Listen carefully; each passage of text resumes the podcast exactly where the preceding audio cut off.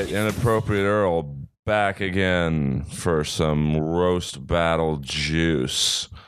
Uh, we have a uh, not many repeat guests here because I like to keep it fresh, but he was in on one of the earlier episodes, and now he's back, and his life has changed ever since he did this podcast, as many do.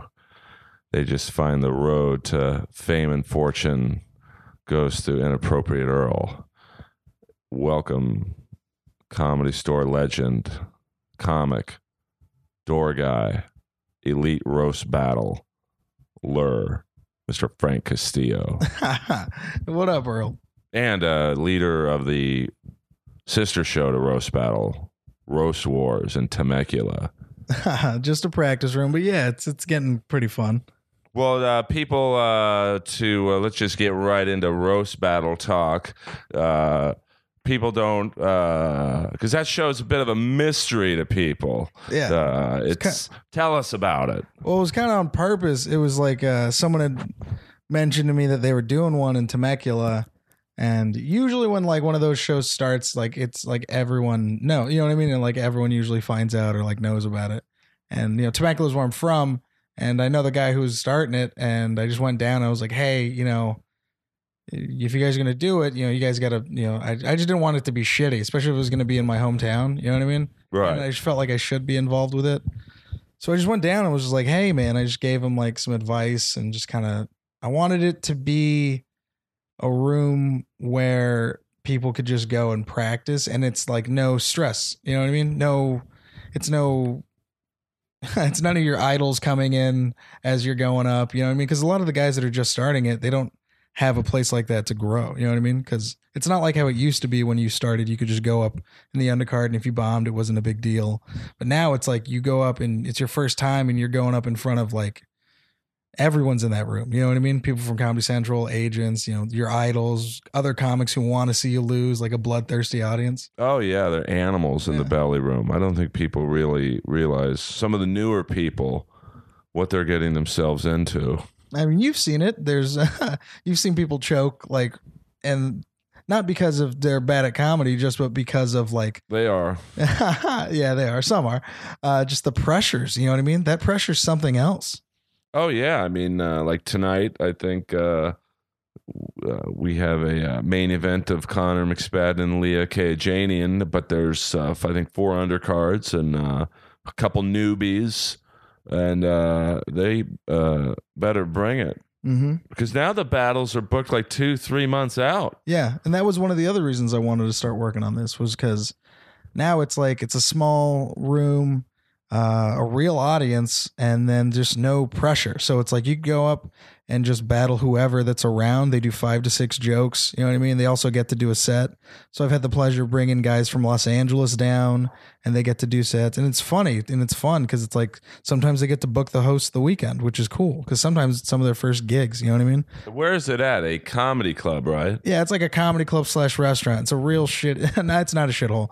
I shouldn't. but it's a nice restaurant, but it's just located in like the corner of downtown Temecula, which is like four blocks, anyways. But it's it's there's something special about it because it's out of the way. It's low ceilings.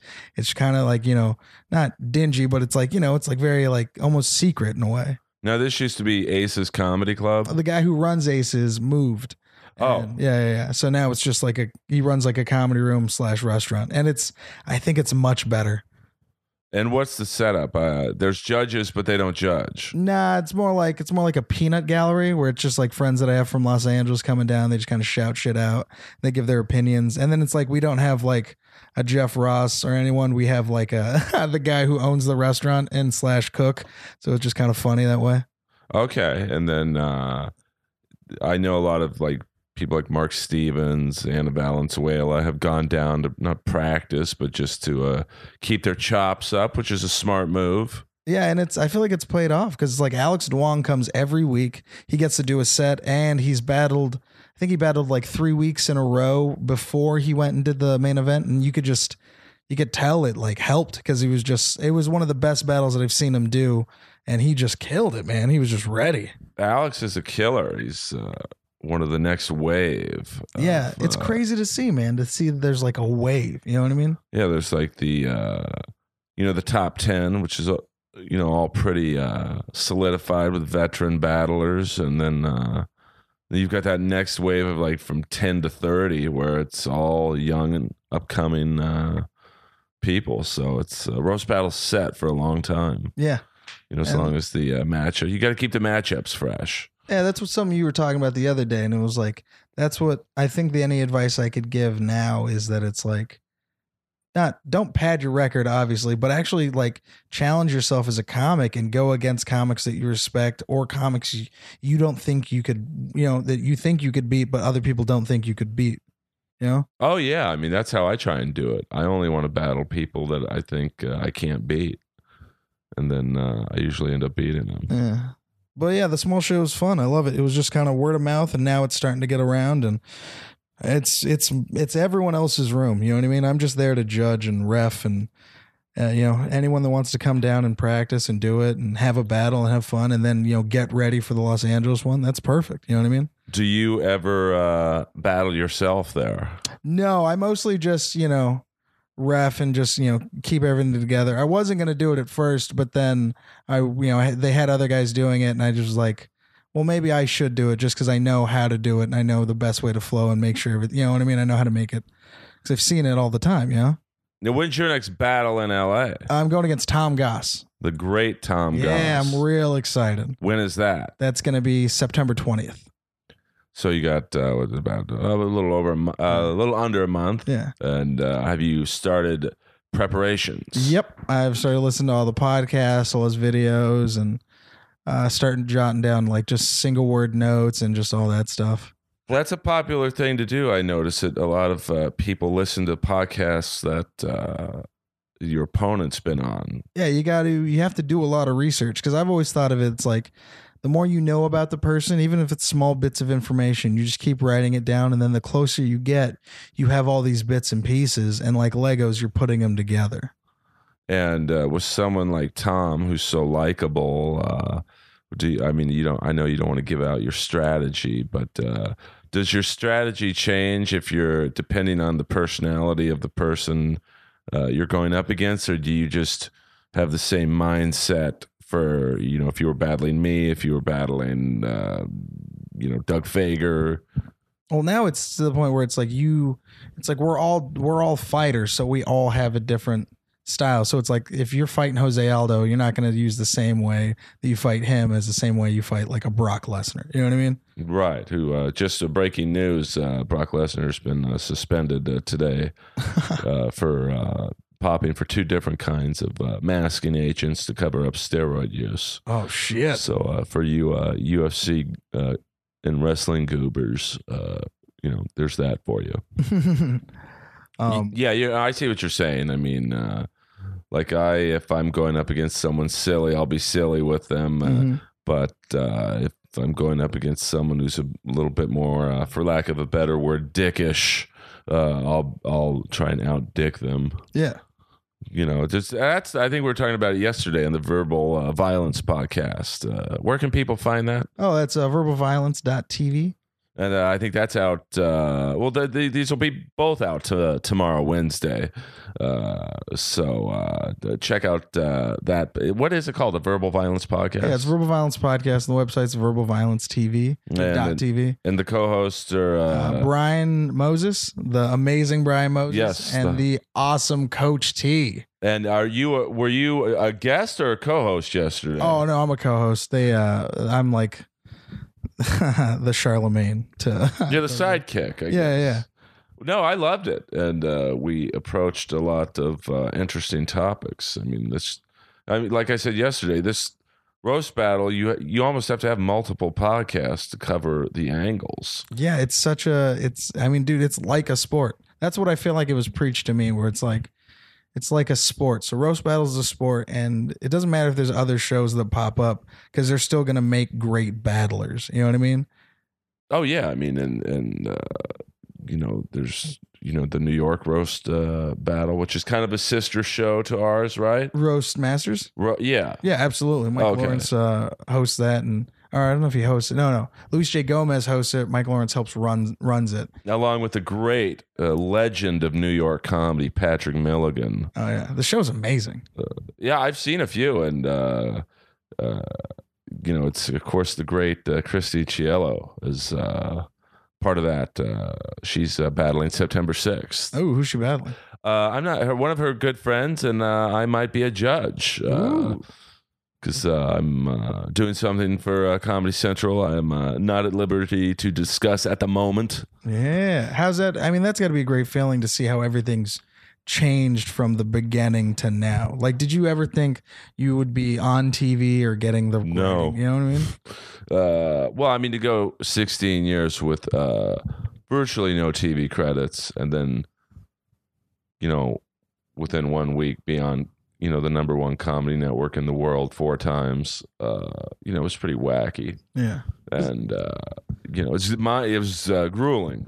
It was like winning. You know, they say the Stanley Cup is the toughest title to win in pro sports because you have to win four four out of seven series in a month. I mean, it's brutal, and that's how I felt about uh, you know uh, roast battle in Montreal. Was, you you have to win four battles in five days. Yeah, and you got to write so many jokes because people like think that that it's so easy to write jokes, but to write a good joke, you're literally going through about twenty different shitty versions of the one before. That. Oh yeah. So and to write three quality uh, battles, you know, against three quality opponents uh, on like maybe forty hours uh, notice. It's it, it's I'm still speechless at the the stress that it entailed. Mm-hmm. I mean, because you know, uh, for the live finale, you look at the final four. You know, me, Sarah Tiana, Mike Lawrence, and K. Trevor.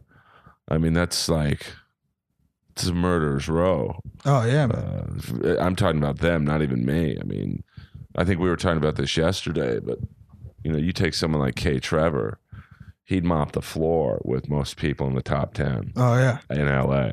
Because that's, I mean, that's the thing that I, I mean, we've seen it countless times where it's like people that are really good at stand up and experience, it doesn't always trans well into roast battling. But then there's people who who just know how to fucking do it, and I think it's a natural thing. You know what I mean? Yeah, I mean, like Mike Lawrence is great at both. Oh yeah, he's Uh, insane. but Dan St. Germain, who is amazing, uh, you know, maybe not quite as strong of a roaster. Yeah, Uh, and he's like one of the top comics. Uh, Mark Normand's uh, another one who's great at both. yeah. Uh, Because you see some stand ups where their specials are fucking like I watch some people's do stand up and I'm just like you guys are that's it's insane it's insane it's amazing. Then they go and they do they do the roast battle and it's just tough because it's like it's a different kind of performance and it's a different kind of pressure. You know what I mean? And it's also like you're not only going against the the guy you're battling, but it's a test to yourself, like how well you can handle being laughed at and the pressure of everyone watching you because it's such an intense pressure situation. yeah, especially in the belly room. Oh, Uh, yeah. I mean, I'm not sure what it's like uh, in New York. Uh, I'll find out uh, shortly. But uh, belly room, it's just like the it's uh, the crowd's just like it's it's like blood sport. It's really like that Van Damme movie, you know, where it's just two people on the mat and people uh, on top of each other in the belly room legally, uh, and uh, you know, it's, it's the energy in that room is like. I've been doing comedy 16 years. I've never seen a show with the energy that the belly Oh, room man. has, and it's getting stronger. Like three years in, or whatever we are. What are we? Uh, two and a half Yeah, years. two and a half, three. uh, you know, usually a show gets a little old after about a year. It's like a nightclub or a bar. It's Yeah. hot for a year, and then people move on to Yeah. whatever. Uh, this show's getting strong. It's getting bigger. It's getting better. Yeah, it's know? crazy, and there's still more. Pe- there's still people that love to see it and watch. I mean, and the thing about it is, if you run a good show, because not every version of this is good. Like, No, I've seen knockoffs. yeah, and the one in Temecula is it's almost got it's a similar energy, but not the same.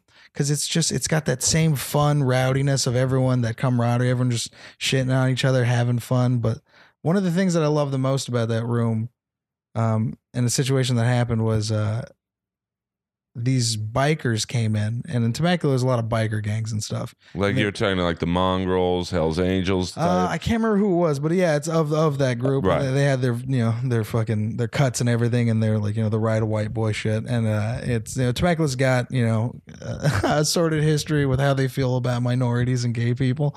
Um, but they went in, and it's like you got Keith Carey on stage and Samir Suri, who were well, Keith's bisexual, Keith's very gay.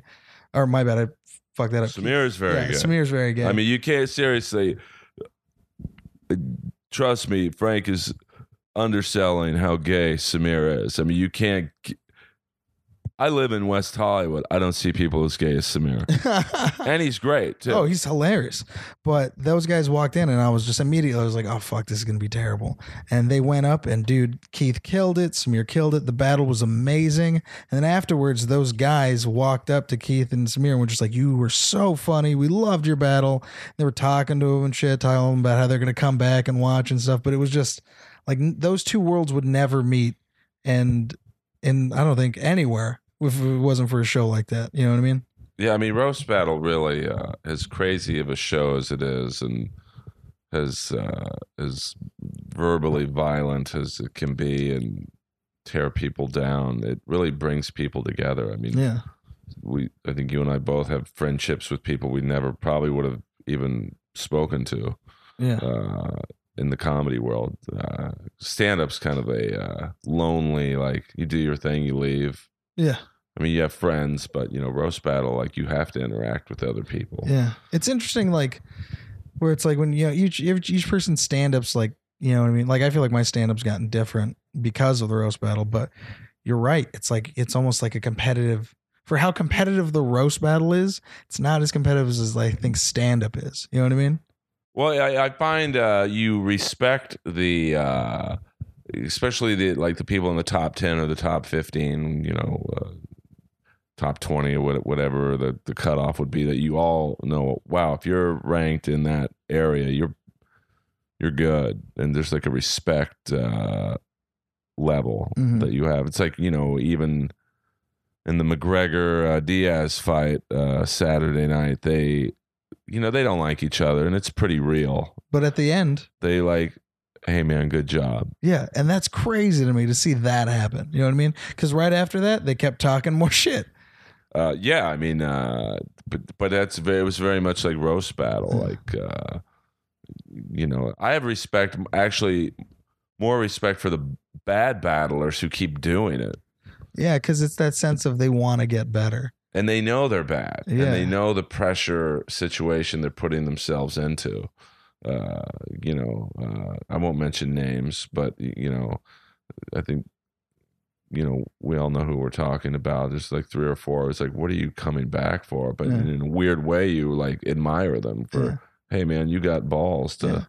Yeah. And still, there's also those great stories of guys that are terrible. I mean, everyone starts out terrible, and then now they get good because they fucking have gotten the shit kicked out of them so much that they're just ready. That they don't want to fucking lose again, and they just they take it super serious. Yeah, like our friend Eric Carter, the racist party starter. Like yeah, his first like one or two battles weren't very good, and then little by little, I think he, uh even in his loss against Evan Cassidy, like you know, Evan won, but it was like, wow, Eric's getting better. Yeah, I think Dan Nolan, he, uh I don't know who was uh, first, Dan or Evan, but.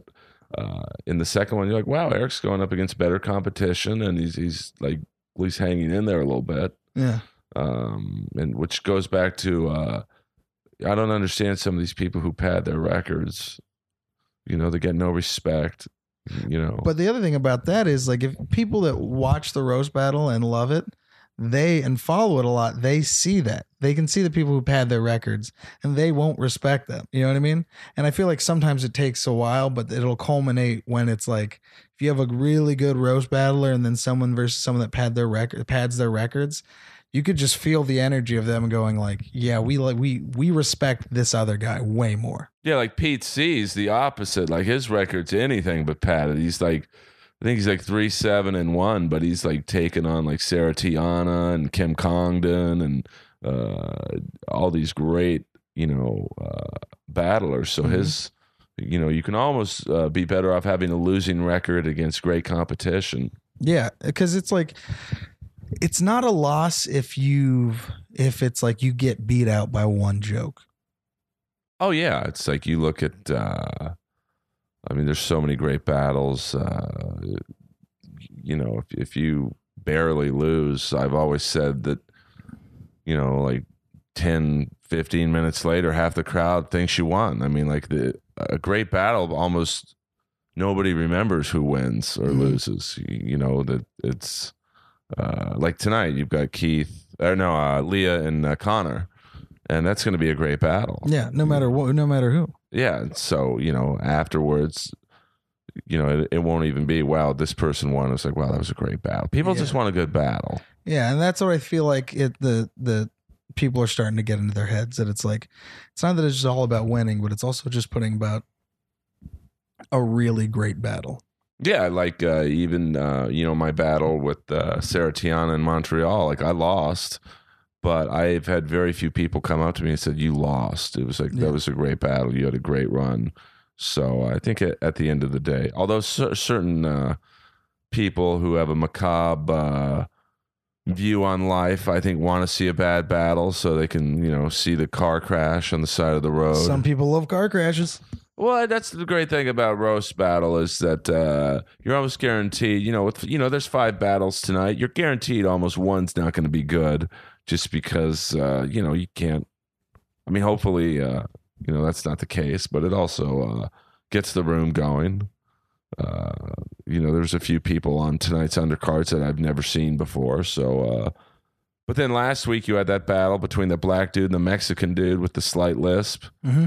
I forget uh, their names, but they were great. Yeah, So uh, you know, who knows? That's uh, you just. I think that's part of the excitement in the belly room is you never know what you're going to get. yeah. That was one of the things, like especially after the show and like talking to my family members and everyone about it. They would like they'd be like, it was never like, oh, the battles were terrible. Like even the ones that were like not as good, they were just like they still loved it because they loved watching it. You know what I mean? Now you, uh, you know, a lot's uh, been said, uh, like you know, with the whole Ralphie May Mike Lawrence battle in in Montreal, where uh, you know Ralphie may have uh, taken certain jokes uh, about his personal life the wrong way. You know, it's, it's often been said that uh, you know we all sign up for roast battle. You know what you're getting yourself into. Uh, you know, I'm sure tonight Connor will have a, a joke about you know Leah's nose or whatever, and Leah might have a molestation joke uh, about Connor and that whole situation. So we all sign up for it. We know everything's fair game, but uh, you have a girlfriend who Mhm. sometimes is the uh, uh, the the. the the punchline of a uh, of a joke about you. Uh, how does that? You know, she didn't sign up uh, for this. Does she ever get upset, or do you get upset? Like, hey, why are you joking about her? Joke about me. Uh, I never get upset on stage because I always feel like the first one that get gets mad loses. Uh, but I've defended her when I've been on stage, like with just beating the person, you know, just having better jokes. But it's it's it's tough when it's like I feel like the audience will automatically judge real harshly on the other person because they can tell they're like, oh, that's a low blow. But if it's a well crafted joke, like I wrote a joke against Pat Barker involving his wife, but it wasn't like about his wife. The vehicle was his wife. So it was like, um, Pat Barker treats his wife like a princess because she deserves to be rescued right. or something like that. Right. And then, yeah, and then like and then uh, Alex had a joke about like my girlfriend fucking me in the ass, which is a funny joke, but it's just like she's like people have made jokes about her and she's like fucking been real upset about it. You know what I mean? She But- has been. yeah, she has been. Because I mean, it sucks. You know, what I mean? when you don't sign up for it and you're sitting there and you're just like, "Aw," you know, and people make. She's like, "Oh, you're specifically just making a joke about me." You know what I mean? Well, I But- think it's to try and probably unnerve you, which Yeah. is part of the mental uh, warfare that roast battle uh, can bring. Yeah, but- Everyone that's done it has always gone up to her afterwards and been like, "I am so sorry," Yeah, like right. like giving her a big hug. Like Pete felt so bad after our battle, and then like went and just gave her a huge hug and was just like, you know, Did you beat Pete? Yeah, we beat. I beat Pete twice. no, uh, You, p- you beat him twice. yeah, once we did doubles. Me and Hormos versus Joe Dosh and Pete Carnation. Now, uh, there's been rumors of uh, several uh, attempts at doing a doubles match. Uh, now, I recall that one didn't have. I, I don't remember any joke. I just recall it might not have had the greatest flow. Uh, do you think doubles uh, tag team match for you wrestling freaks out there? Uh, do you think doubles could work in roast battle? I think it could. It just depends on. They didn't. I feel like we didn't figure out the format. Like it was like Which was what? it was like well we did two people. I mean you could go and I was like I did a joke, he did a joke, I did a joke, he did a joke, but it was also like. Pete tried to start the joke and then Joe would finish the joke or something like that. Or they tried to like it was like a dialogue and in tandem. So that's why we kind of got like a little confused. But we won because it was just very much more direct. That was it. That's what I remember. I remember like Pete would do half the joke and then Joe would come in and and uh, I mean Joe and Pete are just two monsters. Oh, yeah. Uh, I mean they are two of the tops. So uh, you know Two bottoms. Um Well, I mean I don't know. Uh, the- uh, Joe, I think Joe's what they call in the uh, homosexual world uh, versatile, mm, which means they do. But I'll have him on again. We'll we'll get into that. he's a utility player. Yeah, yeah, he's uh, like a five uh, tool, five star. Uh, what do they call those guys that are good at everything? Uh, five star, five tool. Five star general. Uh, yeah, the general. Uh, one of my great open mic friends from back in the day, uh, little black guy, um, who was so committed to comedy one night that he pulled out of a girl with a condom on.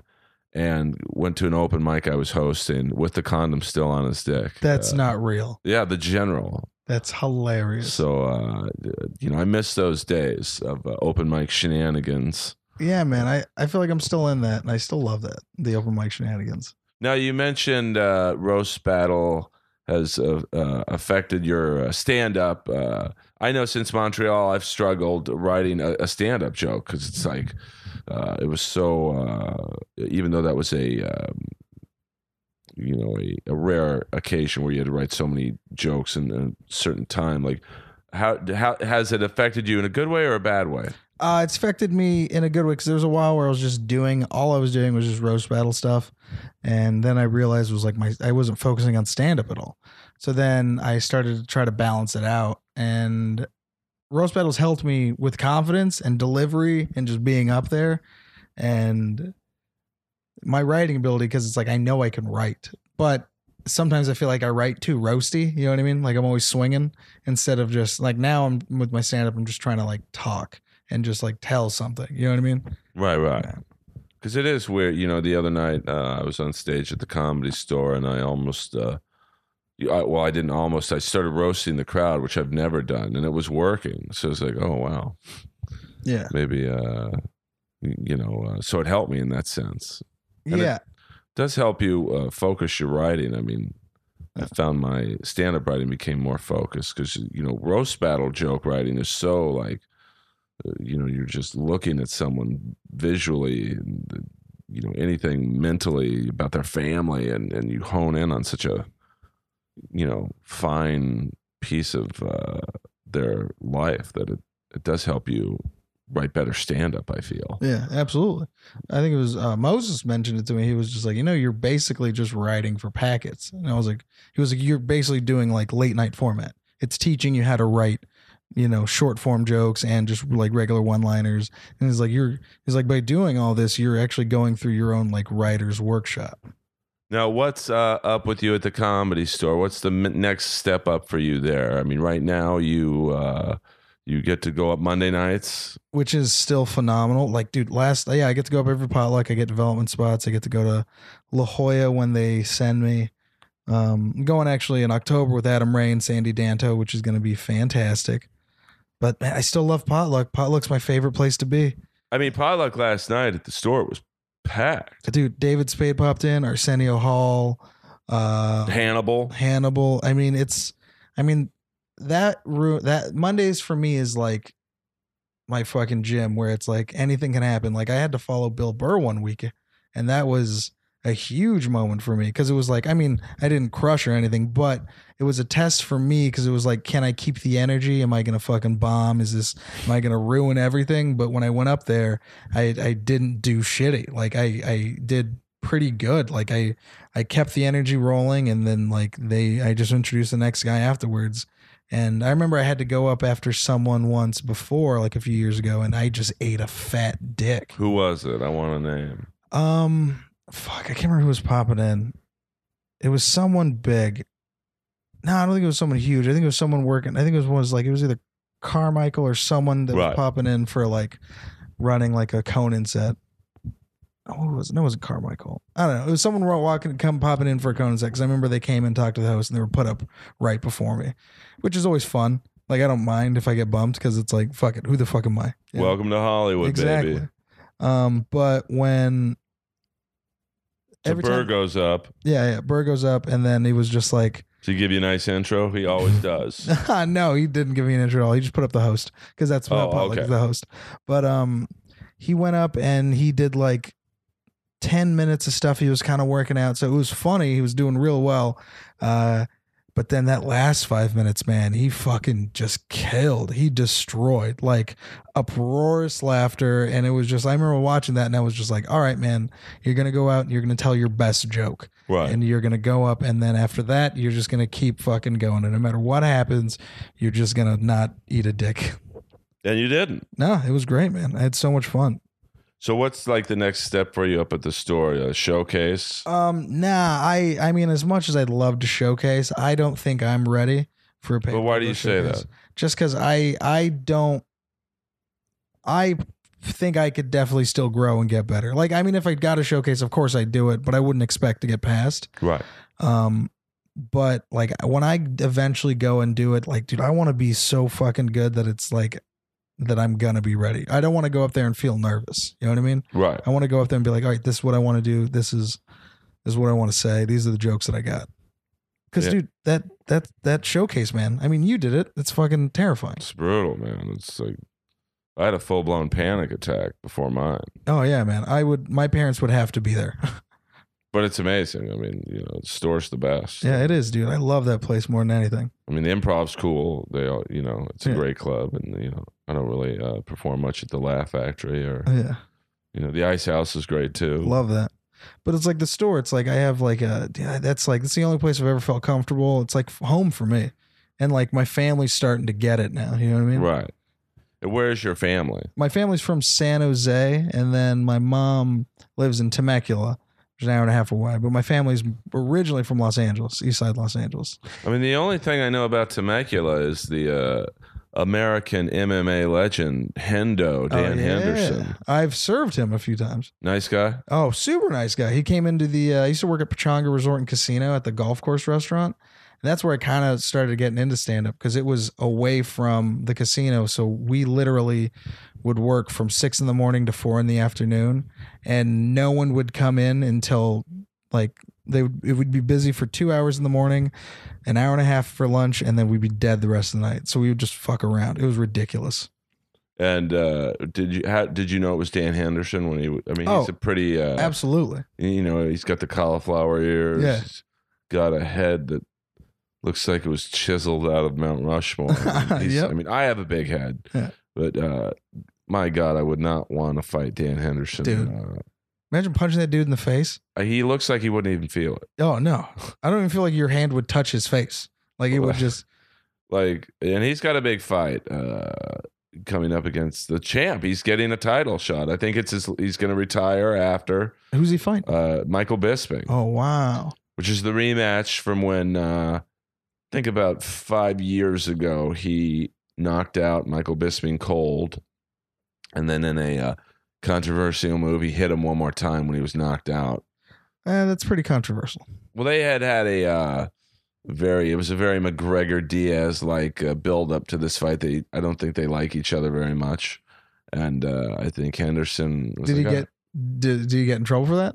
Um, not really, because it was it was pretty soon uh, after he got knocked out cold. Like he knocked him out cold, and then just the momentum he did, like this flying Superman uh, punch uh, as a uh, second uh, I think he got away with going, "Hey, I I didn't know he was knocked out yet," but he probably did, Yeah, and uh, so that fight's coming up.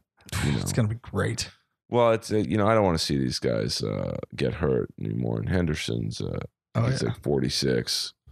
Which is like eighty in UFC. I mean, in the UFC MMA age, that's probably 70 uh, plus years old. It's like dog years. You have to give these UFC fighters, you know, they probably lived, you know, six, seven years to R1.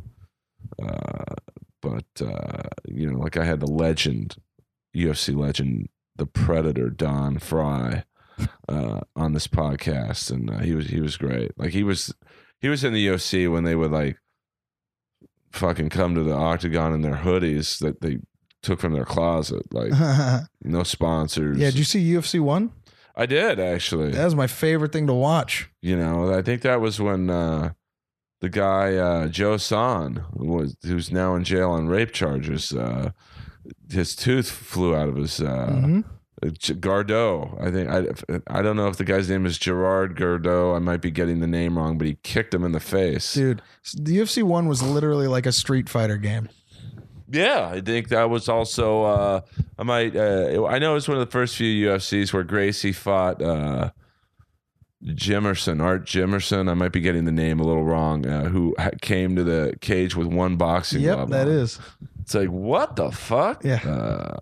But I mean, that was when uh, you know it was it wasn't illegal, but they they couldn't get licensed for pay per views, so you had to like, you know, it's very. It was almost like watching Faces of Death. You had to like underground. Uh, you know, the internet wasn't really booming back then, so you you know now you can watch any UFC pay per view on Russian websites and high def, and I buy all mine. Dana White, if you're listening but uh you know and then you had to go to like best buy and buy the vhs tape like three months after it you, you know you already knew what happened because it was kind of an outlaw you know, this is when john mccain called it human cockfighting and uh which is you know he might have been right back then Uh, you know you had no weight classes you had like you had to fight two three times a night That's Uh, crazy. I mean, I really wish, and it'll never happen, but I do wish just for one night only they'd go back to no weight classes so you could see like Demetrious Johnson against Alistair Overeem. Oh my god, that'd be crazy. You know, and, and like Rumble Johnson against like, you know, Jose Aldo. Street fights, man. Well, yeah, and uh, you know, but that's why I kind of like the UFC's only uh, comp. It's not really legitimate competition, but uh, the Bellator Oh yeah. because they seem to embrace the wacky matchups and you know, like their last I think big pay per view or they don't do pay per views. It's all on Spike for free. Uh, was Dada five thousand against Kimbo Slice. Oh, that was hilarious. You mean the time he had a heart attack in the middle of the he had ring? two heart attacks. He had two heart attacks. Kimbo died like a month later. Uh, Dada basically died in the ring and, uh, Twice. yeah, and I know uh, Scott Coker, the CEO of Bellator, would he'd do a rematch in a second if he if he could resuscitate Kimbo. and there's a great uh, documentary I think on Netflix uh, called Dogfight oh yeah, watch it. It's great. with uh, the, the great uh, Billy Corben who did Yeah. Cocaine Cowboys. Amazing. My dad loves all of those documentaries. I mean, Cocaine Cowboys, uh, in my opinion, is the greatest documentary that's ever, uh, uh, you know, been done. It's about, all about the uh, Miami drug scene in the '80s, and uh, and Dogfight is about Dada Five Thousand, um, doing, I guess they're illegal backyard MMA fights. Yeah, they'd get like two hundred bucks, right? Yeah, if that, and then Dada five thousand would be the ref, and if some guy's getting the shit kicked out of him, and you know the fight probably should be stopped, Dada would just get in the guy's face and go, "Come on, man, don't be a pussy," and you know, and the guy would fight when he probably shouldn't have, but uh, you you know, it made for a great documentary. Hilarious. I mean, my favorite part was when a huge pit bull took a shit right by the octagon. My favorite is when they're interviewing all the grandmas and they're just sitting in the chairs talking about it. This shit's hilarious. Yeah, yeah. I mean, it's and then uh, I actually tweeted that out about the pit bull uh, taking the dookie, and uh, Billy Corben actually tweeted back to me. He's like, "Everyone's a critic." but uh, so uh, go uh, watch Billy Corben's documentaries. I think they did a Cocaine Cowboys too, if Yep. I'm not mistaken. Mhm. And he also did a great 30 for 30, uh, two 30 for 30s, the U. oh uh, yeah. about Miami uh, Mm. football in the I think 80s and 90s, and I think they did a follow up called the U two, uh, not the band, but uh, you know. So uh, check those out. But they should do it. Well, there's a documentary about roast battle by uh, done by the great Jason Reitman. Insane, by the way. Uh, what what uh, where can people find that? It, it's that's uh, I think that's. I don't know if that's available yet. I know you it's go on verbalviolence.tv and uh, they have a the because it was about 15 minutes, right? Yeah, yeah. I don't know if they have the link up for that yet. Okay, well, uh, you know, go on verbalviolence.tv for any uh, roast battle breaking news. And uh, I know now they have uh, really uh, advanced breakdowns of uh, the fights now. Yeah, they got literally like sports analysts on this. Yeah, uh, you know, I enjoy reading those. Uh, I mean, that shows you how big this is getting. I know it's crazy. Did you ever think you'd be uh, meeting like Jason Reitman and all these guys? No. Uh, I mean, just the people, uh, you know, What's your probably like? What's your biggest wow moment so far?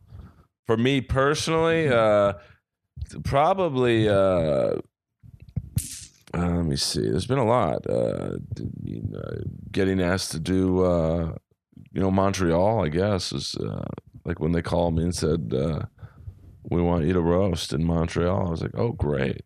You know, that was pretty cool. And then uh, probably, uh, you know, uh, beating Jimmy Carr. You know, uh, controversial decision, but uh, you know Jimmy's the best, and you know I'm, I might have you know you know done it in a you know my he probably had better jokes, but I might have uh, had a better performance uh, angle. Yeah, that's all that matters, man. Is that audience vote?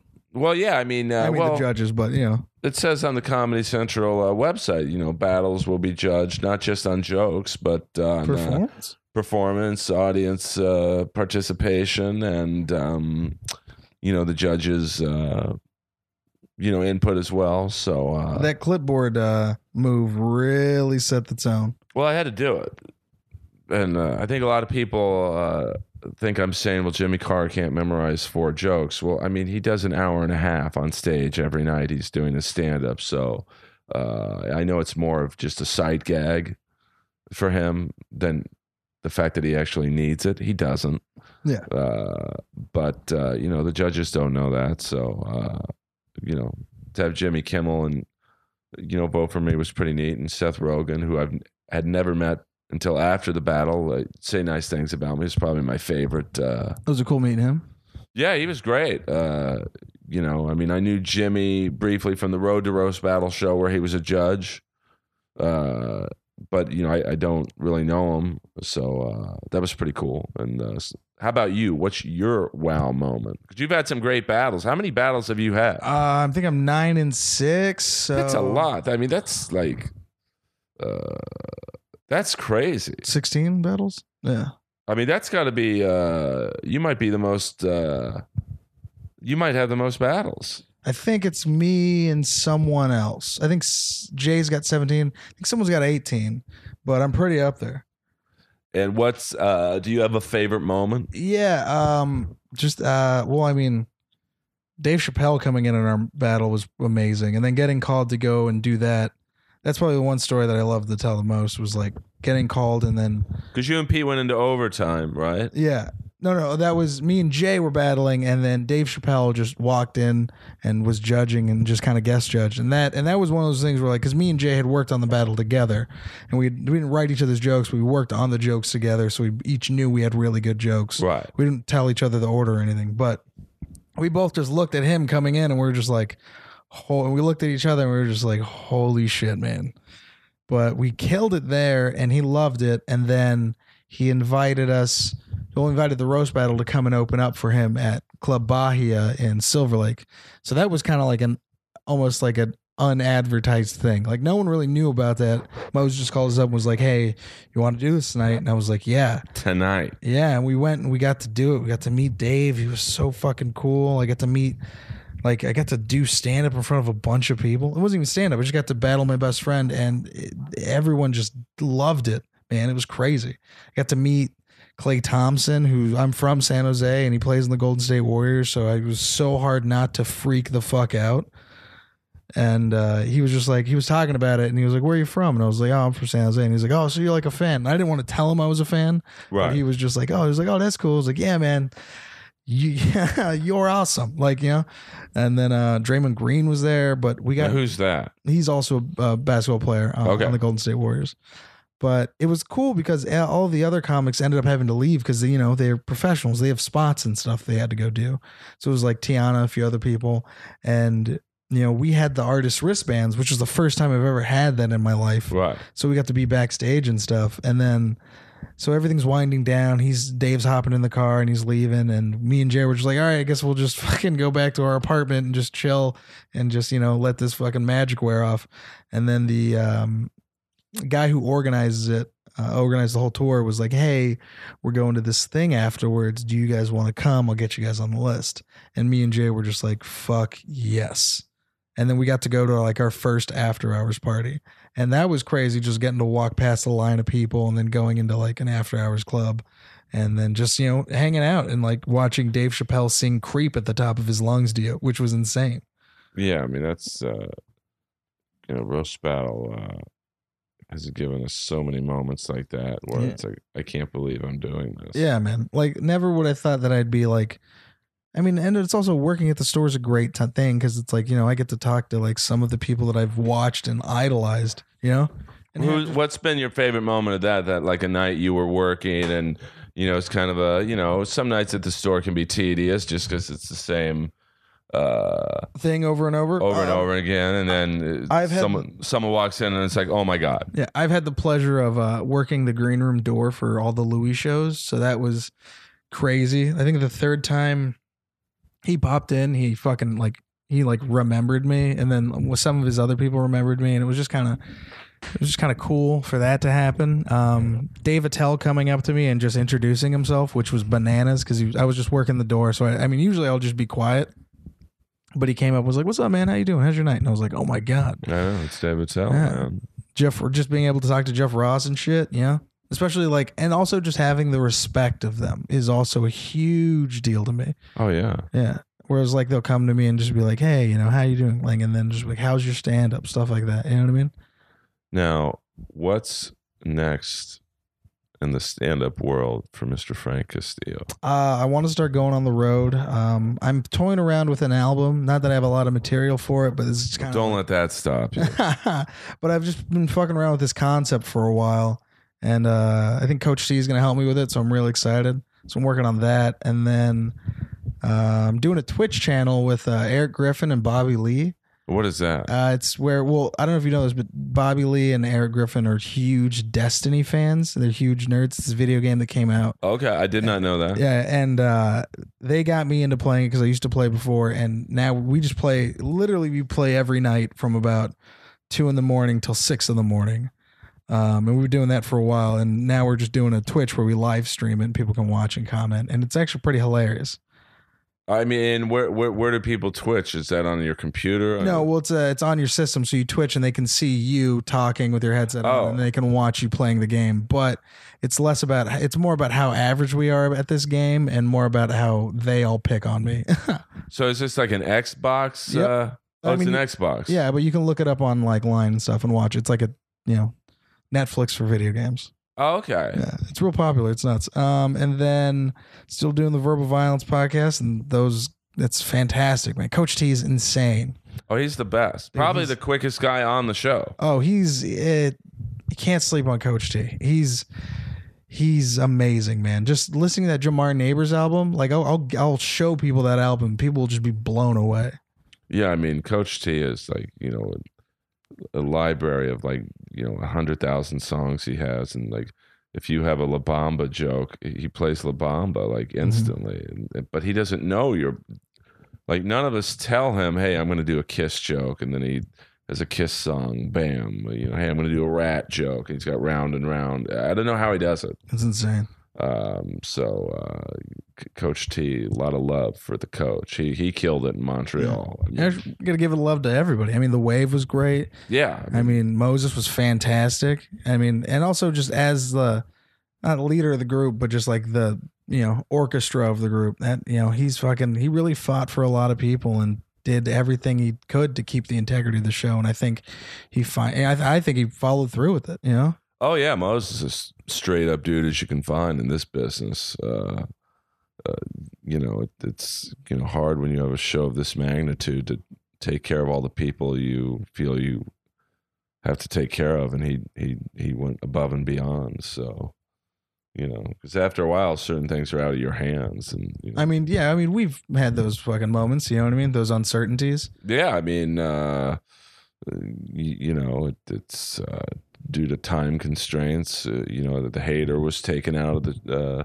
the picture. Uh, it's just you know live TV is just wasn't ti you know just too many voices up there as it is. So uh, you know, I mean that's why there's only one hater now. Yeah. Uh, it's because it's just now the show's getting so big, and there's so many voices in the room uh, that you know there's not just three judges anymore. It's usually three judges and then Two guests. you know two guest like judges uh, or uh, comment commentators. You know Ron White, Mhm. you know, pop in and he won't judge necessarily, but he'll Yeah. give his critiques. And, Two famous people that are just sitting behind us. you yeah, know? you know, uh, Hannibal come in and just hang out and. John Mayer. Yeah, John Mayer, Chappelle when he's around. So it, it's it, the show for as many cast of characters as it has is is pretty tight in Mhm. terms of uh, you know the length of the show is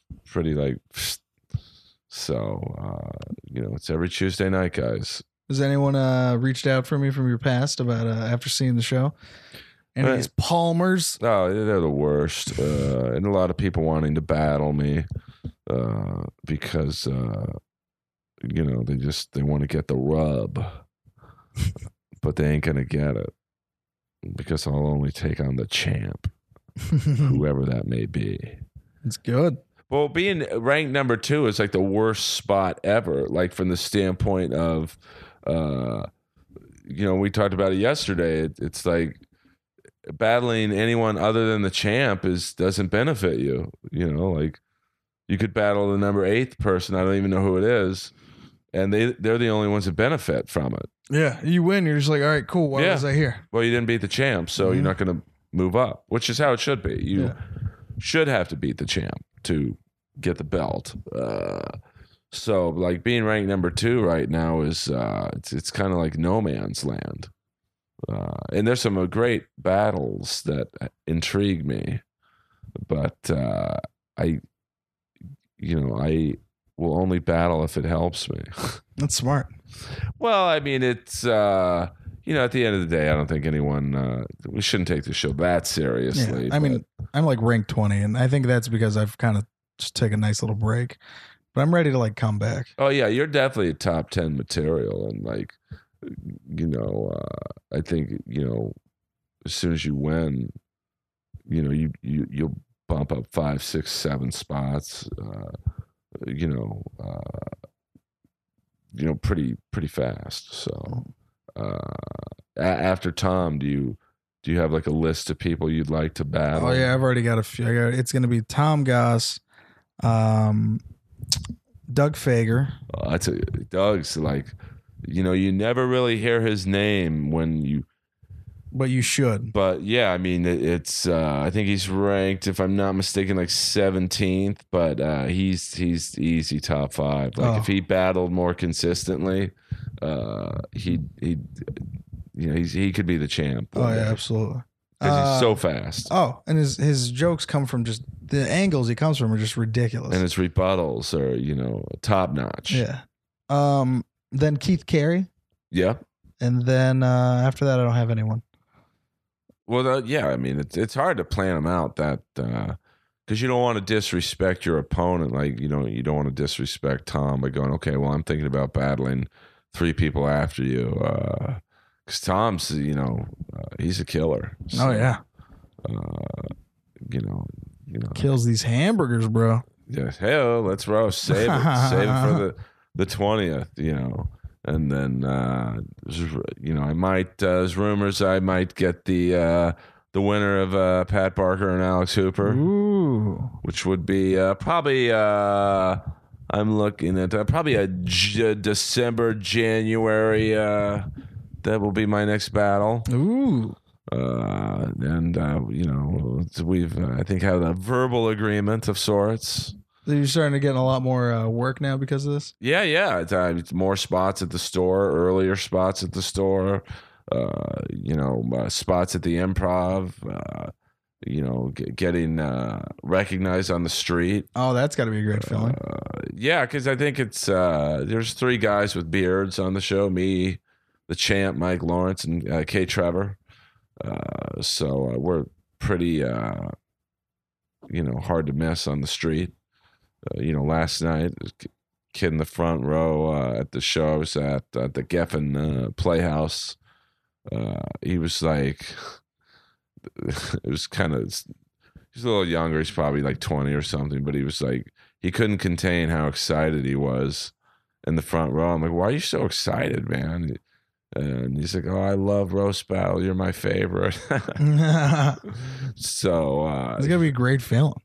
Well, yeah, to bring that kind of joy into someone's life you don't know. And, you know, you asked me what my favorite moment was, uh, you know, or my, what was my wow moment. Uh, I forgot to say the first night in Montreal when I was battling the legendary Tom Ballard, a great Australian uh, homosexual comic. And he's another one that if he battled in LA, he would decimate most of the top 10, if not all. I mean, it's just, there's such another level of roasting out there. You know, we're kind of in our own LA bubble where we think we're the only ones that do it. Uh, and, you know, I mean, Tom Ballard, K. Trevor, like, they would humble a lot of people in the top 10. Uh, but when I was battling Tom, I look over to my left after my first joke, and there was a dude in the front row with a shirt on that said Skakel Army. And it was a rip off of the Kiss Army logo. Uh, you know, that's Kiss, the band's fan club. And uh, I almost stumbled on my next joke because I was like, wow, man, that's pretty cool. Because you know he went and had that made. He had that made. He, you know, was enough of a fan to spend money on a shirt. Uh, you know, it's expensive to do one shirt like that. Like, you know, usually you have to do like, you know, minimum order of like, you know, whatever, 50 to get a, a deal. Like, I'm sure to get that one shirt made, it was like a hundred bucks, you know, t- just to get one. Uh, and so that, you know, that, that was, a, that was probably my favorite moment in my roast battle, uh, history. So, uh, there's that and uh, bigger and better in 2016 and 2017. Oh, it's gonna be so exciting, man! I can't wait. Yeah, I mean, there's all kinds of rumors about next year and what it might entail. I mean, I'm I'm sure we'll be back in Montreal, and and there might even be something before Montreal. Who That'd knows?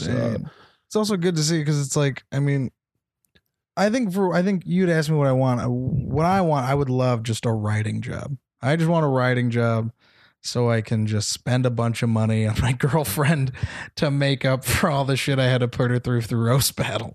that's where the money's at is writing Yeah, kids. man. I mean, uh, yeah, it's great to be on roast battle and all that stuff, but uh, you know, it's like you got the Ro- Rob Lowe roast coming up this Saturday, and you know, it's great to be on the dais. You know, I think uh, Rob uh, Riggle, Jimmy Carr, um, you know, uh, Peyton Manning, Mm-hmm. um, and uh, David Spade, the great David Spade. But uh, the writing is where you make the money. Yeah, you man. know? Because like that would be just great. Because it's like my girlfriend's going to school to become a psychologist. She works at uh, a clothing store right now. So it's like if she didn't have to work and could just go to school and I could just make money from stand up, that would be my dream. oh yeah, you will, dude. It's gonna happen. Yeah. Uh, now, what? Uh, where can people find you on the information superhighway? Twitter and Instagram. Uh, Twitter, Frank C Comedy. Uh, Instagram, Frank uh, Castillo. And then Twitch, Frank C Comedy. And uh, if you want to give me a call, uh, no, no, I'm sure. what the fuck? uh, uh, and then what? We got any uh, stand-up gigs people could check out? Uh, Uh, potluck every Monday. Uh, Tuesdays the uh, roast battle. I'm doing a set in the pre-show. Do you do a set every week of the pre-show? Pretty much, yeah. Unless Yeah. unless it's super packed. Uh, well, a lot of people uh, don't understand that. You know, they also do. Uh, what's the stand-up show starts about ten, yeah. So it's like an hour and a half of stand up. and so it's also you know get there early for that because you'll see some amazing comics like Oh. Jack Knight. Oh, uh, amazing. Jeremiah Watkins. Dude, people are getting jobs off of that stand up portion. Yeah, Jamar Neighbors. Uh, you know, you see some really top top comedy before uh, the roast battle, and uh, you know Pat Reagan. Uh, you know, he, either he does it by himself or he does it with Jeremiah. You know, they do like a little musical uh, Adam Sandler type funny songs, and it's great. Pat's a great musician. Amazing. And so is Jeremiah. He's Oh, like yeah. super talented. And by the way, uh, check out the goddamn comedy jam. I think it's this Sunday on Comedy Central. Uh, Josh Adam Meyers, Jeremiah Watkins, Johnny Skourtis, and uh, the uh, I don't know what the name of the band is. Uh, the Jam Band, I guess. Oh yeah. So proud of those guys. Yeah, I mean, it's that was the neat thing about this year, getting roast battle on Comedy Central, the goddamn comedy jam. Uh, you know, you can see Bill Burr sing a song, do a set. Bill Burr, great drummer. Uh, Oh yeah, amazing. and and a, kind of a metalhead, which you wouldn't, you know, you look. That's what I love about music is you look at Bill Burr, you you think he is into like the Smashing Pumpkins or something, and he's like you know hardcore rock and roller. So uh, you know, check that out, and then uh, you know check out Frank Castillo. He's one of the good ones. Oh. Potluck every Monday. Check him out. Tuesdays, uh, the pre-show, and then uh, you get development spots. Yep, all uh, as much as I can. I'm in pretty consistently. I usually try to not request them as much, just because. Uh, Do it, dude. well, I mean, dude, there's so many people. Who cares? That's Like, true. I do want to give a shout out to my mom. She's madly in love with your body. Well, I do have a great body. Uh, I've had some, uh, uh, you know, uh, you know, tough times uh, the last couple years with the female species, but uh, you know, a lot of people think the grass is greener on the other side of daddy. It's not. It's usually shit brown. Uh, so there's that. And uh, check out me on Twitter and Instagram at Earl Skakel, E A R L S K A K E L, inappropriate Earl, SoundCloud and iTunes. And if you may be so kind to leave a review on iTunes, uh, you know, Rogan's got like 25,000 views uh, or 25,000 reviews on uh, iTunes. I've got like 70. So, uh, you know, and uh, that- shout out to Joe Rogan for uh, mentioning me multiple times on his podcast, which is the number one in the world. That's pretty neat. Joe's the best. Oh, Joe's like, uh, that's another wow moment. Uh, when uh, after my battle with, I believe it was, uh, I think Joe Dosh. Uh, no, it was Jesse Joyce. He uh, did like a five minute recap uh, the next day on uh, the Joe Rogan Experience. Yeah. And it's like he didn't have to do that. Yeah. And he- Joe's the best. I He mean, is. He saw me after I battled, after Kim beat me.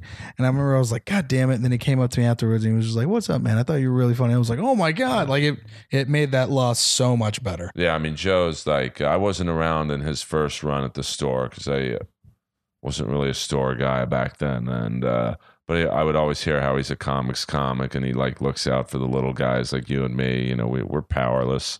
Uh, and it's true. Like he, he like, he doesn't have to have, he has a lot of comics. Like I saw you had Eleanor on the other day and, you know, he could just, I don't know, have his MMA buddies on, and but he, I like how he put Big Jay Oakerson on, and He's giving me a few shout outs and that was crazy. Yeah, I mean, he's so powerful that a shout out from Rogan on his podcast can get you like 100 Twitter followers in, inside of five minutes. Oh yeah, dude. My I remember I was at home with my girlfriend and my phone just exploded and she was like, "Who are you?" And I was like, "I don't know." And then we looked and I was like, "Oh shit."